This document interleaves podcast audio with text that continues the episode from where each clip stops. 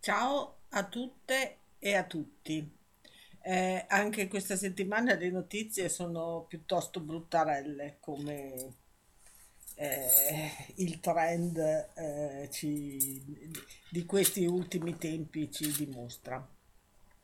Cominciamo con un articolo di Chiara Crociati sulla Turchia.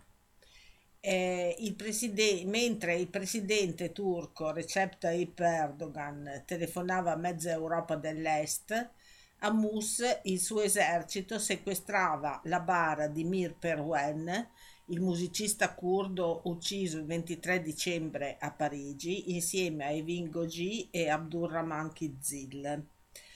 Eh, l'ha poi sepolto eh, il parti- cioè il, eh, Erdogan l'ha fatto seppellire, eh, impedendo a migliaia di persone di piangerlo.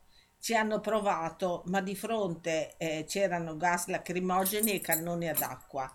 Tra i fermati anche i deputati dell'HDP. Quel Partito Democratico dei Popoli, formazione multiforme della sinistra eh, turca filo-curda, che poche ore prima si era visto congelare i conti bancari dalla Corte Costituzionale, secondo cui parte dei fondi finanzierebbe attività terroristiche. Accusa vecchia. Dal 2015 l'HDP viene costantemente decapitato dai vertici e sfoltito della base per presunto terrorismo. Eh, se nel sud-est ha significato il commissariamento di decine di municipalità e eh, la detenzione di oltre 7.000 sostenitori, in Parlamento si è tradotto nella cancellazione dell'immunità e l'arresto di decine di deputati. Ora conti bloccati dalla magistratura che dal tentato golpe del 2016 è stata totalmente eh, tanto rimaneggiata da essersi di fatto tramutata nell'ennesimo braccio operativo del governo a guida HP, il partito di Erdogan. Guardate la sentenza eh, di alcuni giorni fa del Consiglio di Stato. L'uscita dalla Convenzione internazionale di Istanbul per la lotta alle violenze sulle donne è legittima, hanno stabilito i giudici, rigettando i ricorsi di movimenti femministi e ONG secondo cui quel potere non spetta al Presidente visto che ad approvare la Convenzione è stato il Parlamento. La Corte ha preso una decisione sotto pressione politica, ha commentato la deputata e portavoce dell'HDP e Brugunai, a proposito del blocco dei conti che fa ora temere l'identico destino dei suoi predecessori, ovvero la messa al bando del partito. Eh, ricordo che è l'unico partito democratico che esiste in Turchia. Il processo in merito pendente proseguirà con una nuova udienza, ancora di fronte alla Corte Costituzionale e potenzialmente la sentenza definitiva. La mossa è efficace non solo dal punto di vista mediatico. Nei primi dieci giorni di gennaio nei conti bancari dei vari partiti confluiscono i, fidan- i finanziamenti statali che per l'HDP nel 2023 ammontano a 539,5 milioni di lire, poco più di 27 milioni di euro, utili all'organizzazione delle attività politiche che in vista delle elezioni presidenziali e parlamentari del 2023 sono fondamentali alla campagna elettorale. Eh, qui apro una parentesi. Ehm, eh, la Costituzione turca, come la nostra, insomma, prevede che eh, non, non ci possa essere un terzo mandato eh, per ehm, un- una persona che si candida e che è già stata per due volte presidente, che sarebbe ehm, la situazione di Erdogan. Allora lui sta pensando eh, di appellarsi eh, a, so, una situazione di grave rischio per eh, eh, la democrazia, insomma, queste sciocchezze, eh, per anticipare le elezioni in uno stato eh, non, non di, di- di democrazia, insomma, di, di problemi eh, legati allo Stato turco e quindi eh, di candidarsi. Chiudo la parentesi. Quella dell'HP procede invece spedita, da una parte a suon di regali di facciata, aumento del salario minimo, cancellazione dell'età pensionabile con un'inflazione che a dicembre ha toccato quota 64% secondo il governo e 137% secondo l'istituto indipendente Enag Inflation Research Group dall'altra tentando di far evaporare l'avanzata delle opposizioni, dell'HDP terza forza parlamentare, la cui eh, eventuale crescita allontanerebbe l'HP da una maggioranza stabile, ma anche dei repubblicani del CHP seconda forza colpita un mese fa dalla condanna a due anni e mezzo di prigione per insulti alla magistratura del temuto sindaco di Istanbul Ekrem Imamoglu l'unico finora ad aver sconfitto Erdogan due volte. Il tempo stringe, Erdogan ha fretta, lo si capisce dall'annuncio fatto ieri alla sezione della KP di Ankara, il voto previsto per il 18 giugno, ecco qua lo dice, potrebbe essere anticipato al 30 aprile o al 14 maggio per permettere agli studenti di affrontare sereni la maturità aiuto, avrebbe detto, e per non cancellare e per non crollare troppo nei consensi, ma anche per la questione che non può essere rieletto per la terza volta. Eh, ri- rimaniamo sempre in quest'area. Donna vi- donne, vita e libertà, dal Kurdistan all'Iran all'Afghanistan Penso che questa rivoluzione diventerà parte della vita quotidiana delle persone in Iran. Eh, ci saranno proteste ogni giorno, un po' come in Palestina. Se l'Occidente interrompe le sue relazioni diplomatiche con il regime, alla fine le forze repressive vedranno la loro fine e le elite potranno fare le valigie e lasciare il paese. Tanto hanno tutti le loro seconde case in Occidente. Questa rivoluzione non sta semplicemente cercando di rovesciare il regime, ma sembra voglia rivoluzionare tutti i modelli all'interno della struttura del potere e lo distribuisce invece all'interno di tanti gruppi che funzionano come comitati assemblee e sta funzionando e funzionerà anche dopo. Abbiamo già visto questo modello nel Rojava e non ci stupisce il fatto che il motto che oggi attraversa le strade Donna, vita, donne, vita e libertà sia nato proprio dalle donne kurde.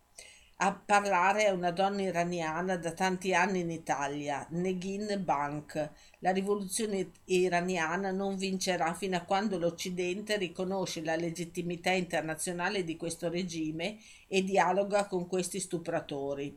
Noi, attivisti iraniani in Italia, sosteniamo che l'interruzione dei rapporti diplomatici mette il regime in isolamento così come il regime stesso ha messo l'intera popolazione iraniana in isolamento in questi 43 anni.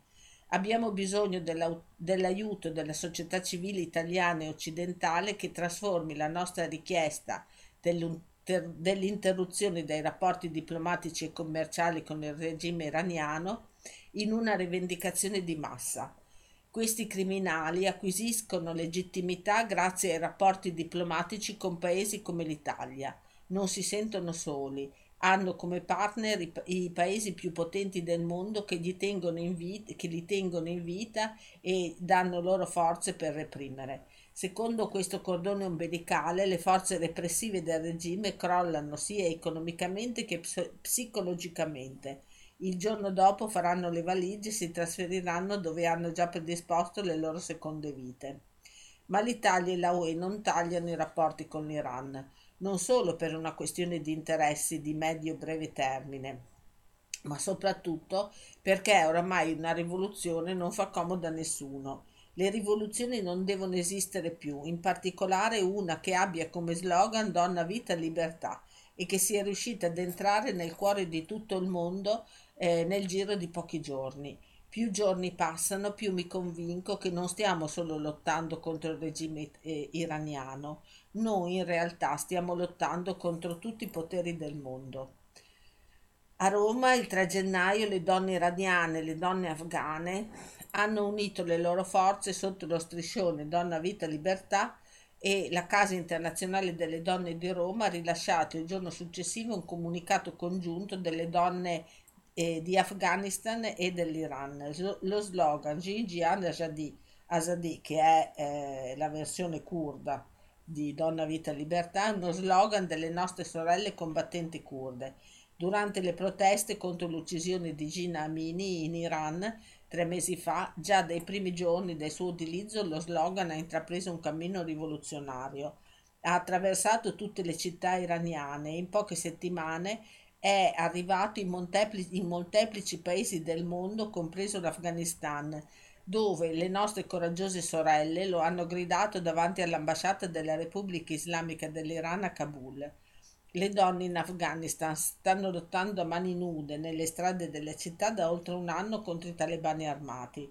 La rivoluzione Donna Vita e Libertà ci è entrata rapidamente nei cuori perché noi ci identifichiamo l'una con l'altra, perché il nostro dolore è comune. Ci teniamo a sottolineare che Donna Vita e Libertà è una rivoluzione che non si limita al rovesciamento del regime iraniano e del regime talebano, ma va oltre ai confini dei nostri paesi. È una rivoluzione che punta a sradicare tutte le forme di discriminazione, compresa quella di genere, di classe, di etnia o razza ovunque nel mondo.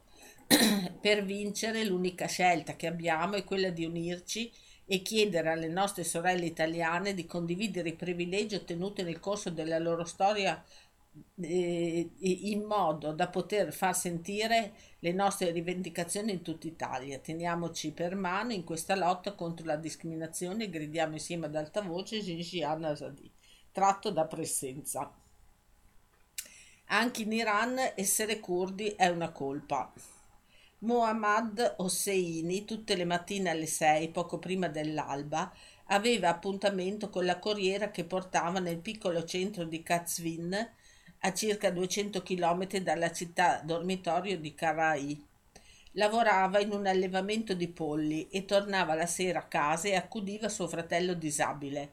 Aveva 39 anni ed era rimasto orfano prematuramente. Non aveva alcun parente, viveva solo con un fratello disabile e la sua vita scorreva tra il lavoro e la casa, lontano dagli echi delle rivolte che infiammavano la vicina Teheran. Era un giovane curdo del distretto di Nagadeh della provincia dell'Azerbaigian occidentale, Urmia, nel Kurdistan iraniano. In passato, nel 2017, era stato arrestato per appartenenza al Partito Democratico del Kurdistan iraniano, HDK. Era stato poi scarcerato e nell'ottobre del 2022 era finito nel carcere di Nagadeh con l'accusa di omicidio di un agente delle forze paramilitari Bashi durante una manifestazione antiregime. Nessun parente aveva reclamato il suo corpo quando ai primi bagliori dell'alba del 7 gennaio in una piazza di Karajai era stato impiccato insieme a un giovane manifestante di nome Mohammad Mehdi Karami di 21 anni. Osseini, durante il suo processo lampo, aveva riferito al giudice che quel giorno si stava recando al cimitero per visitare la tomba dei suoi genitori ed era rimasto bloccato nel traffico durante una manifestazione antiregime nel corso della quale, secondo l'accusa, sarebbe stato ucciso un membro delle forze di sicurezza. Il processo per Osseini è durato meno di una settimana e si è basato su confessioni forzate e senza che potesse esercitare il suo diritto alla difesa attraverso un legale di fiducia. Subito dopo la sentenza di conferma della condanna a morte della Corte Suprema, l'avvocato di Osseini, Alisha Rifez Zaccani, aveva annunciato via Twitter di aver presentato ricorso e che le autorità gli avevano detto di tornare il sabato seguente per registrare la richiesta di appello, ma che proprio mentre quel giorno si, recasi, si recava in tribunale aveva appreso dai media dell'avvenuta impiccagione del suo cliente perché tanta fretta? si è chiesto l'avvocato. Perché non consentire la revisione del caso? I Pasdaran lo hanno seppellito in un villaggio a sud di Teheran. Il fratello, unico parente, era stato informato della sua sepoltura. I guardiani della rivoluzione gli avevano intimato di non rivelare le coordinate del sepolcro, temendo che il cimitero diventasse meta di pellegrinaggio, ma il giovane disabile le ha rivelate e di lui non si sa più nulla. Numerose sono le persone che si sono subito recate sulla tomba senza lapide di Osseini, hanno lasciato fiori e mestamente lo hanno adottato seppur da morto.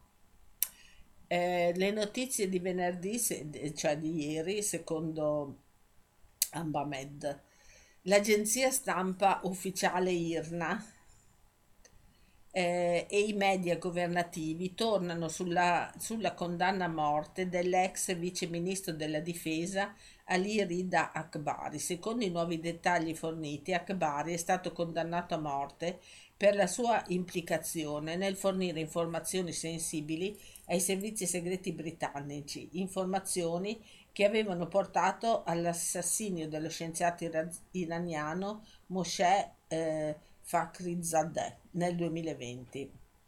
Poi un'altra cosa agghiacciante questa. Un altro modo di repressione per soffocare la rivolta è quello dello stupro delle ragazze arrestate. Lo hanno denunciato 15 giovani donne con uno sciopero della fame nel carcere di Carai iniziato il 2 gennaio. Le famiglie denunciano che le figlie sono state costrette con le minacce ad interrompere lo sciopero. l'avvocato di una di loro, Armita Abbasi, 21 anni, arrestata a settembre, ha denunciato che la sua assistita è stata accompagnata ad ottobre ad una clinica in condizioni grave.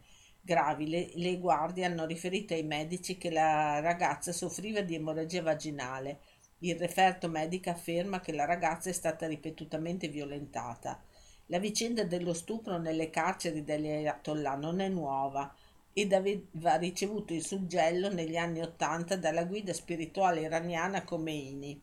In un'intervista del 7 ottobre 1986 Khomeini aveva dichiarato che, attenzione, eh, violentare le vergini nemiche della rivoluzione è necessario per impedire che vadano in paradiso. Se fossero state condannate a morte vergini sarebbero andate in paradiso. Per questo lo stupro è importante.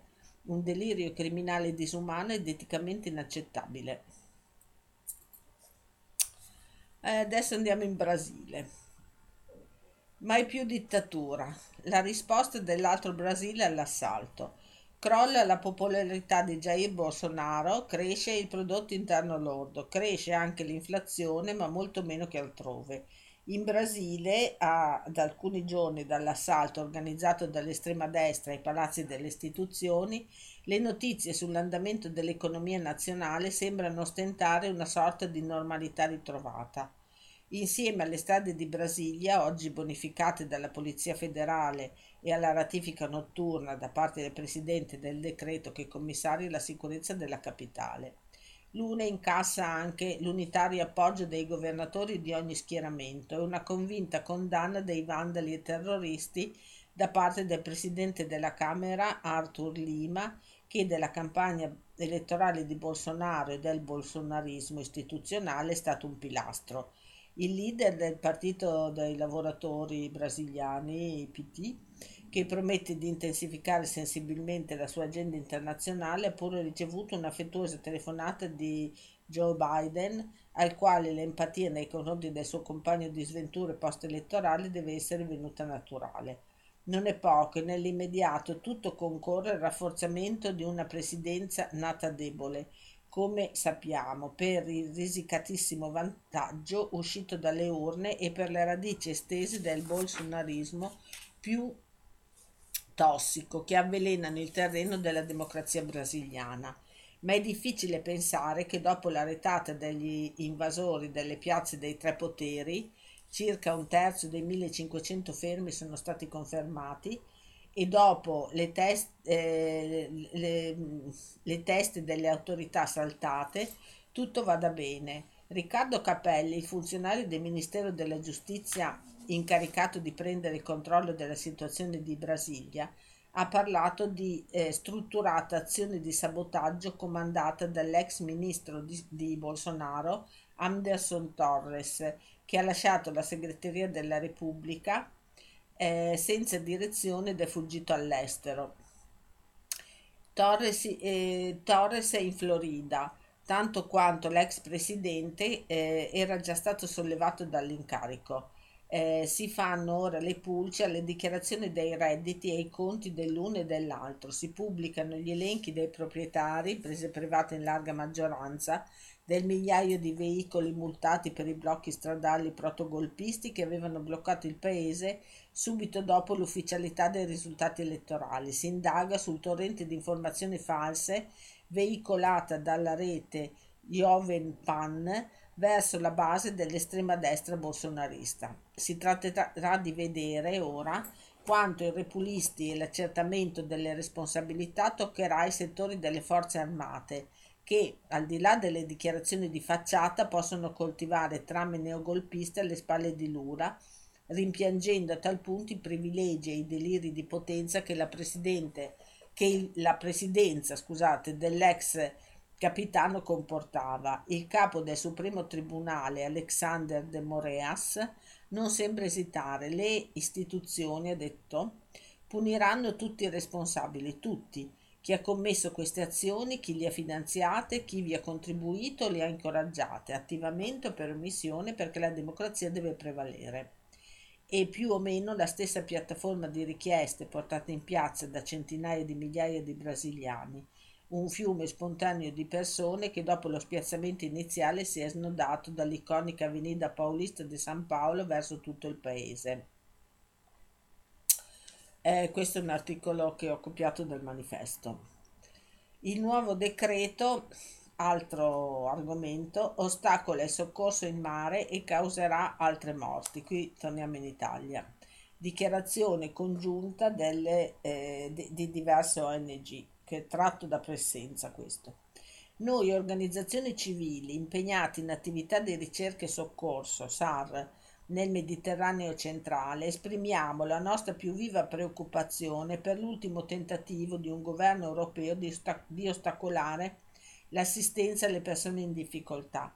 Il nuovo decreto, firmato dal presidente italiano il 2 gennaio 2023, ridurrà la capacità di soccorso in mare e renderà ancora più pericoloso il Mediterraneo centrale, una delle rotte migratorie più letali al mondo.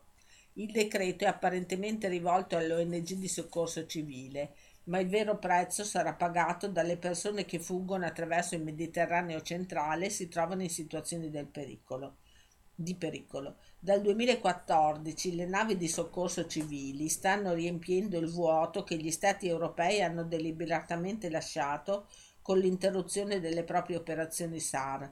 Le ONG hanno svolto un ruolo essenziale nel colmare questa lacuna e nell'evitare la perdita di altre vite in mare, rispettando sistematicamente le leggi in vigore. Ciononostante, gli Stati membri della UE, Italia in testa, hanno tentato per anni di, osti- di, ostacolare le attività di ricerca e soccorso civili attraverso la diffamazione iniziative amministrative e la criminalizzazione, di ONG ed attivisti. Nonostante il già, il già vasto quadro giuridico completo per le attività SAR, ovvero la Convenzione delle Nazioni Unite sul diritto del mare e la Convenzione internazionale sulla ricerca e il salvataggio marittimo, il governo italiano ha introdotto un'altra serie di norme per le imbarcazioni civili SAR che ostacolano le operazioni di salvataggio e mettono, e mettono ulteriormente a rischio le persone in pericolo in mare. Tra le regole, il governo italiano richiede alle navi di soccorso civile di dirigersi immediatamente in Italia dopo ogni salvataggio questo provocherebbe ulteriori ritardi nelle operazioni di soccorso, considerato che le navi di solito effettuano più salvataggi nel corso di diversi giorni. L'ordine alle ONG di procedere immediatamente verso un porto mentre altre persone sono in difficoltà in mare, contraddice l'obbligo del capitano di prestare assistenza immediata alle persone in, di- in difficoltà come sancito eh, dalla Convenzione sul diritto del mare. Questo elemento del decreto è aggravato dalla recente politica del governo italiano di assegnare più frequentemente porti lontani che distano fino a quattro giorni di navigazione dall'ultima posizione delle navi. Entrambe le des- de- disposizioni sono progettate per tenere le navi SAR fuori dall'area di soccorso per periodi prolungati e ridurre la loro capacità di assistere le persone in difficoltà. Le ONG sono già messe a dura prova dall'assenza di operazioni SAR gestite direttamente dagli Stati e la diminuzione della presenza di navi di soccorso si tradurrà inevitabilmente in un numero ancora più alto di naufragi. Un'altra questione sollevata dal decreto è l'obbligo di raccogliere a bordo delle navi di soccorso i dati dei sopravvissuti, che esprimono la loro intenzione di chiedere protezione internazionale e di condividere queste informazioni con le autorità. È dovere degli Stati avviare questo processo e una nave privata non è il luogo adatto per farlo, come recentemente chiarito dall'Agenzia delle Nazioni Unite per i rifugiati UNHCR, le richieste di asilo dovrebbero essere trattate solo sulla terraferma dopo lo sbarco, in un luogo sicuro, sicuro e solo una volta soddisfatte le necessità immediate. Nel complesso il decreto legge italiano contraddice il diritto marittimo internazionale, i diritti umani e diritto europeo e dovrebbe quindi suscitare una forte reazione da parte della Commissione europea, del Parlamento europeo, degli Stati membri e delle istituzioni europee. Noi, organizzazioni civili impegnate nell'operazione SAR nel Mediterraneo centrale, esortiamo il governo italiano a ritirare immediatamente il decreto legge appena emanato, ma non l'hanno fatto. Eh, non l'ha fatto il governo italiano, eh, l'ha mantenuto. Chiediamo inoltre a tutti i membri del Parlamento italiano di opporsi al decreto, impedendone così la conversione in legge. Non abbiamo bisogno di un altro quadro politico che, osta- che ostacoli le attività di salvataggio SAR, ma che gli Stati membri della UE garantiscono che gli attori civili SAR possano operare rispettando finalmente le leggi internazionali e le leggi marittime esistenti. Adesso ci spostiamo in Palestina con un articolo di Michele Giorgio. Nasce un partito ebreo e arabo per un Israele di tutti i suoi cittadini. Sami Abu Saadeh ci accoglie al Caffè Paul, una storica gelateria di Jaffa, dove il leader del partito arabo Balat Tajammano rilascia interviste e spesso discute di politica con amici e conoscenti. Abu Saadeh non è più un deputato. La sua formazione politica nazionalista di sinistra parte fino alla scorsa estate della, parte fino alla scorsa estate della lista unita araba alle elezioni del primo novembre ha ottenuto 140.000 voti, un buon risultato ma non sufficiente per superare la soglia di sbarramento ed entrare nella Knesset una sorte toccata anche a Marez, storico partito della sinistra sionista. Non mi pento della scelta di correre da soli, esordisce Abu Saadeh.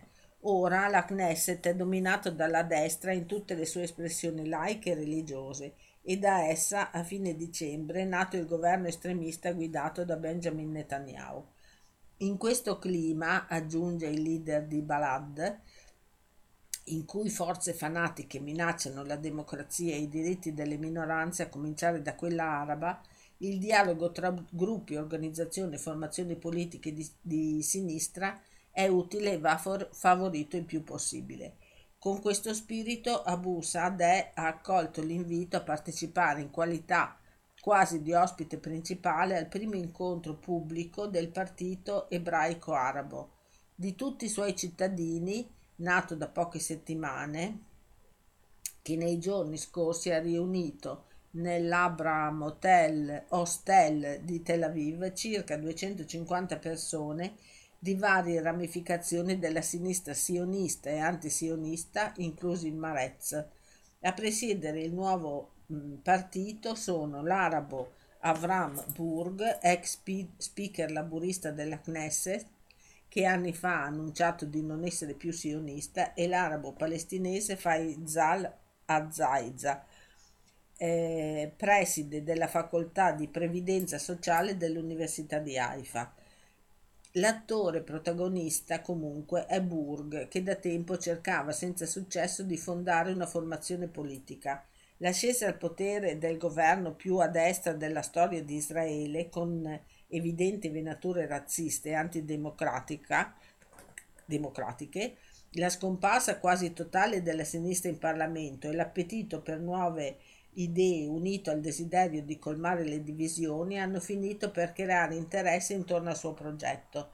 Ispirati dal nome del partito di Bure, Burg e a Zaiza, sul palco allestito dall'Abraham Mostel, esponenti della società civile, attivisti locali, intellettuali, accademici e personalità politiche hanno discusso dell'idea di un Israele non più Stato ebraico e democratico, ma Stato di tutti i suoi cittadini, ebrei e arabi, in completa uguaglianza. Ad eccezione di quelli arabi, i leader dei partiti israeliani sionisti di qualsiasi orientamento difendono la definizione di Israele come Stato ebraico e democratico. Boh. Eh, chiusa parentesi, che nel 2018 è stata scritta in una legge fondamentale. Israele è lo Stato della nazione ebraica in cui, anche nei ter- territori occupati del 1967, il popolo ebraico ha diritti esclusivi. Israele, aggiunge Abu Saadeh, è fondato sulla separazione, con la se- supremazia assegnata agli ebrei. Tutto ruota intorno a questo principio. Faccio un esempio. Come può essere democratico uno Stato che mentre sviluppa la rete ferroviaria non pianifica la costruzione di una stazione in un centro abitato arabo? Lo, va, lo stesso vale per gli ospedali pubblici, eppure gli arabi compongono più del 20% della popolazione. La formula Israele, Stato di tutti i suoi cittadini, è considerata da molti israeliani l'incarnazione dell'antisionismo che respingono. Per questo è difficile dire quanta strada potrà fare il partito di Burgia Zaiz, dice al manifesto il giornalista Meron Rapaport, intervenuto al dibattito dell'Abraham Hostel. Secondo Rapaport, di tutti i suoi cittadini, più che un partito, dovrebbe essere un cantiere di idee per far maturare le coscienze. Il giornalista vede le, l'aspetto più positivo dell'incontro a Tel Aviv nel numero e nella varietà delle presenze politiche, un segnale interessante. Avram Burg ha spiegato che il nuovo partito non si definisce sionista o antisionista e sarà una federazione di tendenze che concordano su una cosa, tutti gli, gli israeliani devono essere uguali, ma le differenze ideologiche tra le varie forze potenzialmente interessate restano ampie. Appare assai difficile che possa concretizzarsi una collaborazione.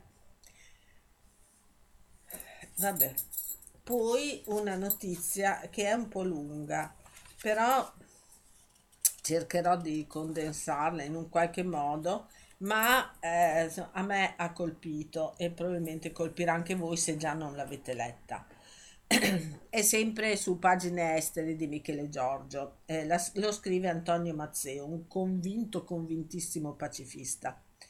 Soldati italiani nell'Europa dell'Est, 1500 pronti alla guerra contro la Russia. Questa è una seconda parte, c'è una prima parte che su pagina estere eh, lo, le potete andare a trovare.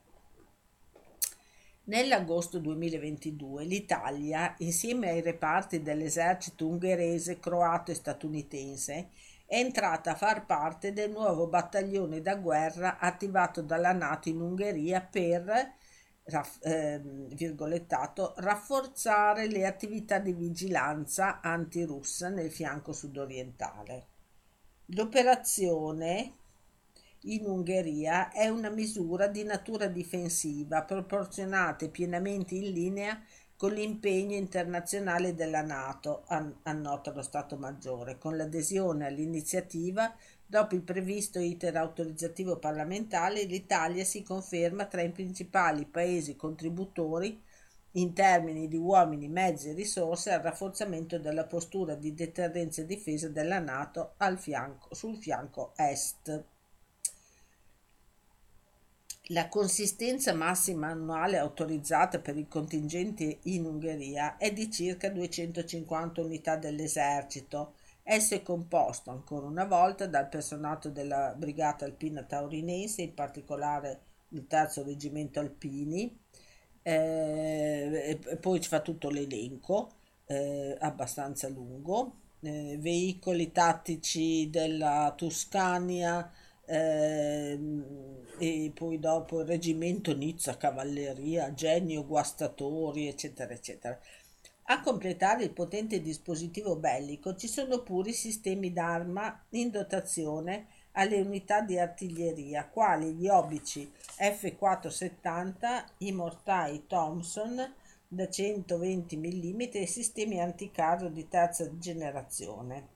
Tutti i reparti coinvolti nell'operazione, questa qua di difesa in Ungheria, provengono da un intenso ciclo addestrativi che li ha visti partecipare solo nell'ultimo semestre alle esercitazioni.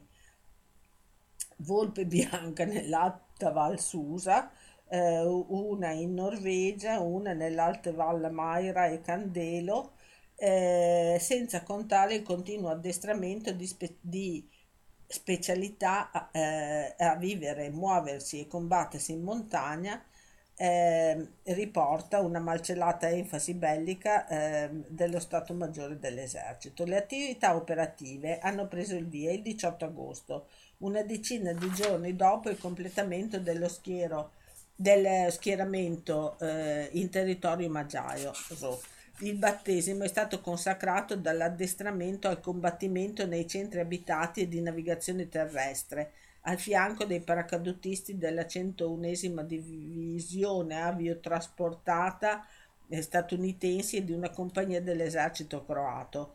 A fine agosto gli alpini della Taurinense hanno svolto un modulo addestrativo al movimento di combattimento in ambiente notturno con pattuglie di ricognizione per i plotoni fucilieri, simulazioni di esercizi di tiro con mortai e, e vabbè, eccetera, eccetera. Nel corso della prima settimana di settembre il contingente italiano ha condotto contestualmente due diverse attività addestrative, l'esercitazione a partiti contrapposti denominata Patrol Storm per combinare eh, le capacità di fuoco e di acquisizione di obiettivi nemici in ogni condizione ambientale e Fire Observer Concentration per standardizzare le procedure per l'osservazione, la richiesta e la gestione del fuoco terrestre.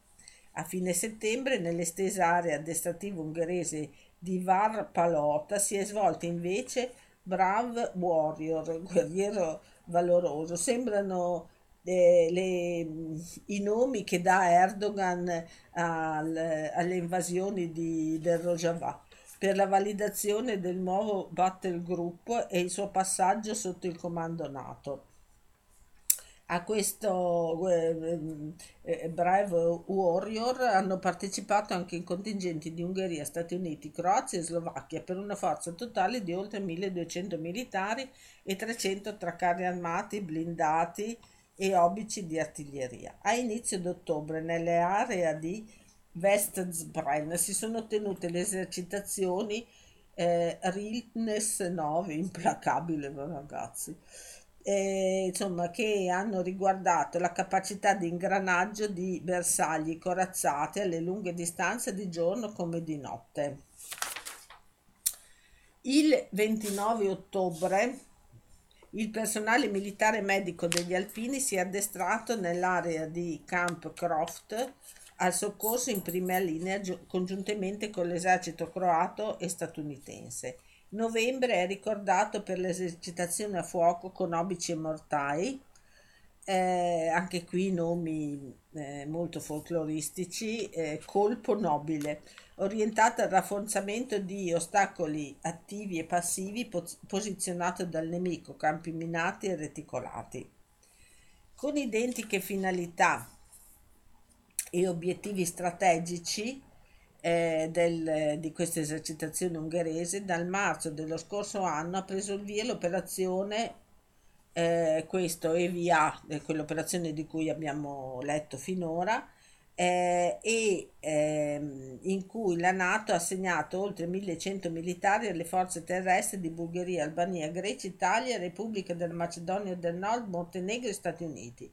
Il quartier generale si è insediato nell'area addestrativa di Novo Selo, nella regione di Vidil, al confine tra Romania e Serbia. Nella missione in terra bulgara l'Italia impegna circa 740 unità eh, in forza della brigata meccanizzata Pinerolo di stanza in Puglia. Il comando italiano, il comando italiano è stato sperimentato sul campo a fine ottobre con l'esercitazione Alliance Wall, quattro giorni di fuoco non stop con l'impegno di oltre 50 mezzi blindati italiani eh, Freccia, carri armati e veicoli d'attacco. Allora, tutto questo bell'elenco che continua, ma che è inutile che vi stia a leggere, eh, Cosa vuol dire? Che comunque noi, secondo me, questa è una mia una mia idea, basta un passo falso e eh, ci potrebbe essere la guerra, perché eh, se eh, anche nelle esercitazioni, eh, non so, un- un- una bomba, un- insomma, un'arma eh, arriva in un territorio non eh, quello preposto per queste esercitazioni, è un pasticcio. E poi eh, un'altra riflessione che mi viene e che viene a tutti noi è tutti quei soldi che si spendono in armi, perché non si spendono eh, i- in altre cose ben più intelligenti del tipo eh, anche per, per l'Ucraina, per, eh, non so, eh, sostenere boh, la, eh, la sanità, portare medicine e non eh, missili o bombe. Ehm, vi saluto e vi lascio con questo dubbio amletico.